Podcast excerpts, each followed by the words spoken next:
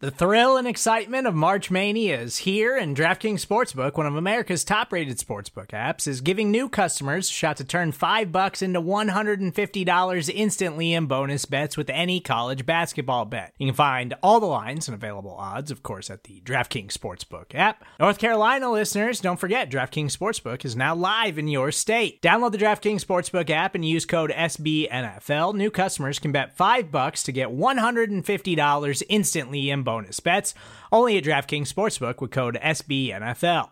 The crown is yours. Gambling problem? Call 1 800 Gambler or in West Virginia, visit www.1800Gambler.net. In New York, call 8778 HOPE NY or text HOPE NY. In Connecticut, help is available for problem gambling. Call 888 789 7777 or visit ccpg.org. Please play responsibly on behalf of Boot Hill Casino and Resort 21 plus age varies by jurisdiction. Void in Ontario. Bonus bets expire 168 hours after issuance. See DKNG.com slash B-ball for eligibility, deposit restrictions, terms, and responsible gaming resources.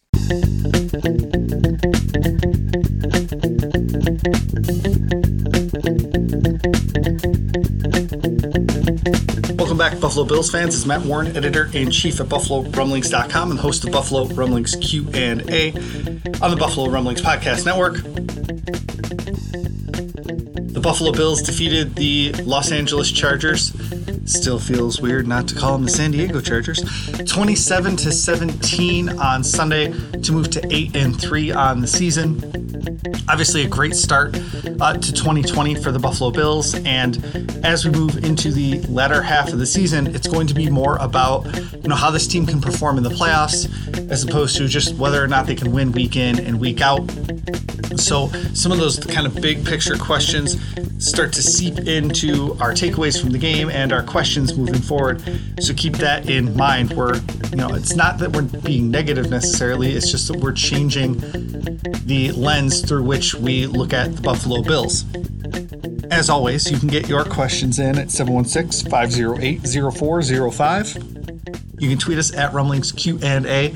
That's with the word "and" spelled out in the middle. You can send us your uh, voice, our emails at Buffalo Rumblings at SBNation.com. We're also available at the Buffalo Rumblings account on Facebook and Instagram. Those messages will filter back to me. So make sure you get in your questions for next week's episode. We've got a nice collection of queries for the second half of today's episode. But as always, we are going to start by having our t- our takeaways from the game on Sunday. I didn't include this in my takeaways, but I wanted to start um, with it. I, I tweeted about it several times, and I wrote an article about it over the bye week. The Bills had scored in 10 straight quarters coming into the game against the Chargers. They made it 14 straight quarters by scoring in the first, second, third, and fourth quarters against the Chargers to put away that team. I know a lot of people are saying that the Bills should have won by more and they should have put their foot on their throats and all that stuff, but they won by 10 points.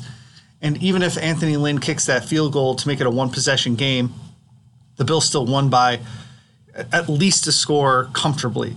Um, and so I'm not as upset about the way that the game ended as a lot of other Bills fans I'm seeing on Facebook and Twitter. Um, so yeah, the Bills have scored in 14 straight quarters, dating back um, several weeks now. I, I, just I think that they're doing what they want to do on offense, and even when they're not playing at their best, they're still able to move the ball and they're still able to score. And they made a purposeful attempt to run the ball a lot more this week just because they want that tool in their toolkit. And so it was, while it was frustrating to watch in the moment, I at least understood it. They were using this game to get ready for the future, not necessarily focus on what, you know, has got them there so far. You know, they know that they need to be diversified going into the last stretch of the season and into the postseason. And so making sure that they work on that over the bye and then keep working on that during the game on Sunday, I think it's smart even if it was frustrating in the moment. So I think we just need to like keep looking through that playoff lens and understand why the Bills focus so much on the run, even if it wasn't the best way for them to win on Sunday. And again, that wasn't in my takeaways from the game, um, but as I've reflected on the game and trying to figure out why they really focused on the run game. I mean, they've scored in 14 straight quarters. They they focused on the running game this week. They're doing things to build towards a bigger future. Uh, and I wanted to start on a positive note because my first takeaway was negative, and it's five more questionable throws from Josh Allen. Josh Allen, you got to take the good with the bad. And so if you love it that he can wrestle through defenders and throw a ball down the field that's a 50-50 ball that your receiver is going to catch, you also have to understand that sometimes he's going to be in the grasp of a defender and just kind of chuck it up over the middle of the field where it could get picked off. And we saw at least five of those throws on Sunday against the Chargers. I think only one was picked off. But, you know, we, we saw him throw it into the middle of the field when he was in the grass. We threw, saw him as he's getting taken down and his ankles being bent down behind him, try to throw it out to the flat. Um, we've just seen him chuck it up. But we also saw, like, when he saw that the defender was offside, he hurled a 50 50 ball to Gabe Davis, and Gabe Davis came down with it and high pointed it, and that was a great catch, one of the highlights of the game. So you know, if you at the same time, like the the fumbled snap that he tried to pick up and run with it, you can't blame him for that. While also loving the fact that he did that against the Cowboys last year. Now, on the Cowboys last year was fourth down, like he had to do it against the Cowboys last year. But you know, he's always trying to make something out of nothing on first down, second down, third down, and especially fourth down. And so him trying to pick up that football instead of just falling on it. Like, I mean, there's something to be said for like having, you know, the heads up mentality that, okay, it's second down, live to fight another play. But also at the same time, like that's what makes Josh Allen Josh Allen. He is fighting for every yard on every play.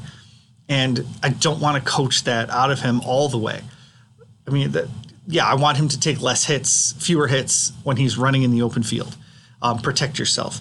But that mentality, that gamer's mentality, is what makes him who he is. And and so, you know, we had more questionable throws from Josh Allen this week.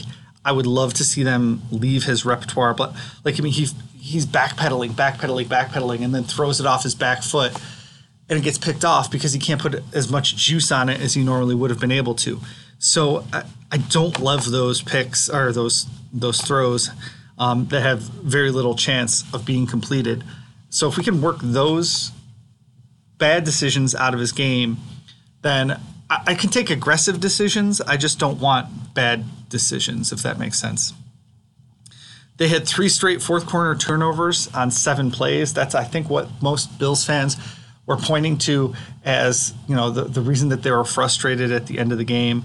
Um, they had three chances in the early part of the fourth quarter to put the game away, but Devin Singletary fumbled it.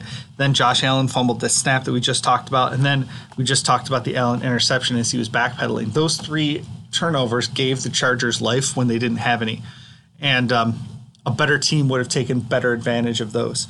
So, I mean, each one on their own wasn't a big deal, but the fact that they happened back to back to back over the span of seven plays was was pretty awful. And it was individual problems each time. It was a Singletary not putting two hands on the ball. It was Allen and Morse not connecting on the, the snap. It was Josh Allen backpedaling and throwing off his back foot and lobbing a pass over the middle of the field. It was individual efforts, but collectively it could have been backbreaking against a better team. But the Chargers out terribled the Bills in the fourth quarter. The Chargers made more mistakes mistakes. And we saw that year after year after year against the Patriots. The Patriots would make mistakes, but they would let the Bills make more mistakes, and then the Patriots would win by three or six or seven or 10. You know, just let bad teams beat themselves. At some point, you're going to have to be a good team that beats other good teams, but against bad teams, just let them beat themselves. Um, the clock management from the Chargers was absolutely atrocious, first half and second half, especially in the second half what happened on that final drive from the Chargers was just, I mean, it bordered on ludicrous. Um, I'm not going to belabor that point. Joey Bosa took over the game. Uh, I firmly believe the dude should be the uh, defensive player of the week. He had, you know, what, what was it, two or three sacks? I can't remember. Uh, a forced fumble, uh, a fumble recovery. Uh, he was able to tackle Allen on a third and one shotgun snap run he just he was everywhere. The Bills couldn't contain him. They couldn't control him. Uh, even when they sent two guys after him, he just was able to you know, split the defense. I'm very thankful that they're not going to have to play uh, Nick Bosa this week. He's on injured reserve for the San Francisco 49ers. And that leads into the offensive line not being great. on Sunday. Yeah, they had to deal with Joey Bosa, who's a very, very talented player. But, you know, at the same time, Mitch Morse missed a block when he was pulling. Um, you know, Dion Dawkins was called for holding on a third down conversion. Brian Winters has just continued to struggle. They still haven't really settled in on that offensive line yet. And as the second half went on, they did better. But I just, I still don't know what they're trying to do with Brian Winters. And even if Ike Boettger isn't better than Winters, at this point, he offers at least some growth opportunity that Winters doesn't. And so I would probably like to prefer them to have Bucker and Feliciano in as opposed to Winters and Feliciano in. AJ Klein uh, continues to pop up in our takeaways article, but finally he's starting to come around. And I know there's a question uh, later about AJ Klein, so I'll just be brief. Um, I've written more takeaways about AJ Klein than anybody not named Josh Allen, and he just he's done really come a long way. He's taking better angles, so maybe he's realizing that he's lost a step physically, so he's you know instead of playing chase and, and taking another step up the field to try to get to a running back, he's cutting it off um, and rounding it off and and taking a better angle. So that's been really nice to see. They're using him as a blitzer really effectively. And I just, I, he's really come a long way. I'm not going to sign the AJ Klein apology form. I don't think he's good enough to warrant an apology form. Like we saw a lot of ha- folks have to write about Josh Allen. But, um, and I still am not convinced that he's six around in 2021, but his contract makes it likely he's around in 2021 so if he keeps playing by like this, I mean, I'll I'm fine keeping him around next year uh, as he continues to work into the second half of the season.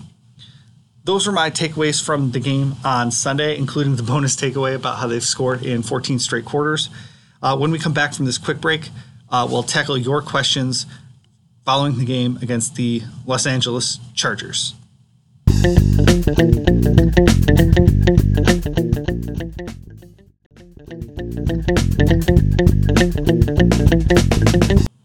Question on Instagram this week from Ben who asks us With Klein doing very well recently and Milano coming back soon, what does that look like in the future of this season? Edmunds and Milano mainly, or do they alter the defense to have all three? Not sure what we did before or what we do now.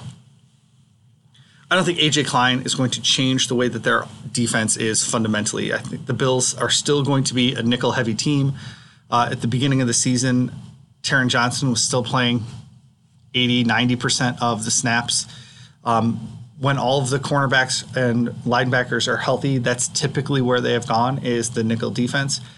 Every once in a while, you'll see a big nickel game, but even they really haven't been playing a lot of big nickel this year uh, because Taron Johnson's been healthy as opposed to his first few seasons in the league. So I think they want to play nickel.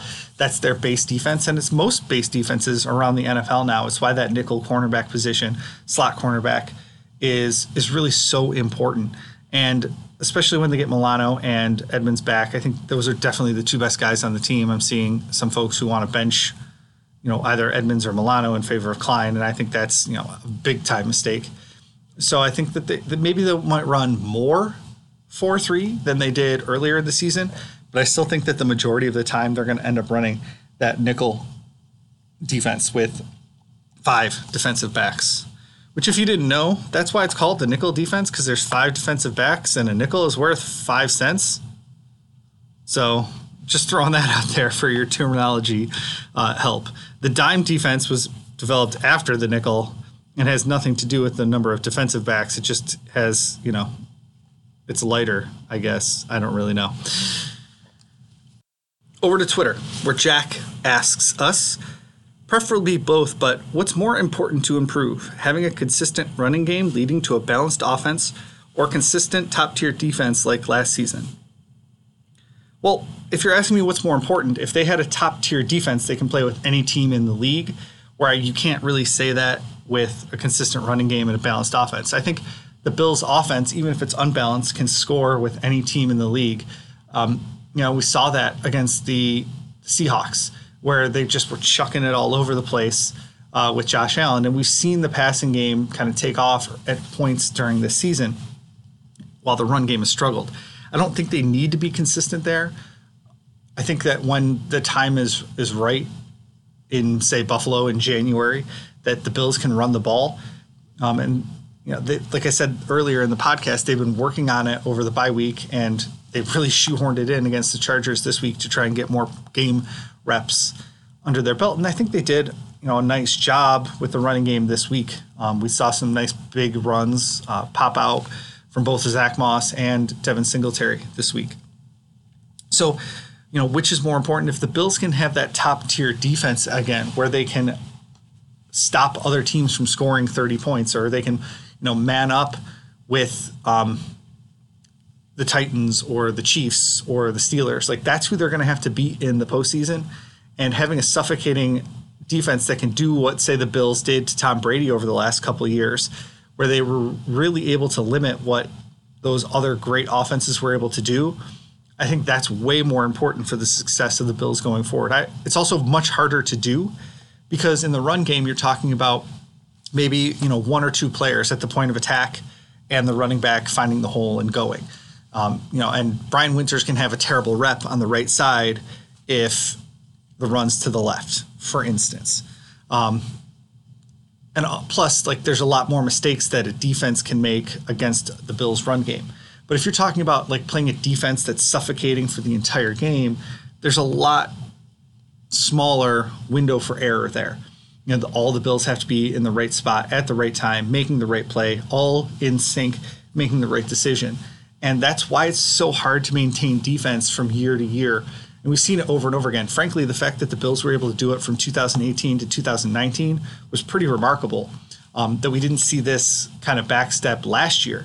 And so, like, even look at a guy like Tre'Davious White, who is playing worse this year than he did last year.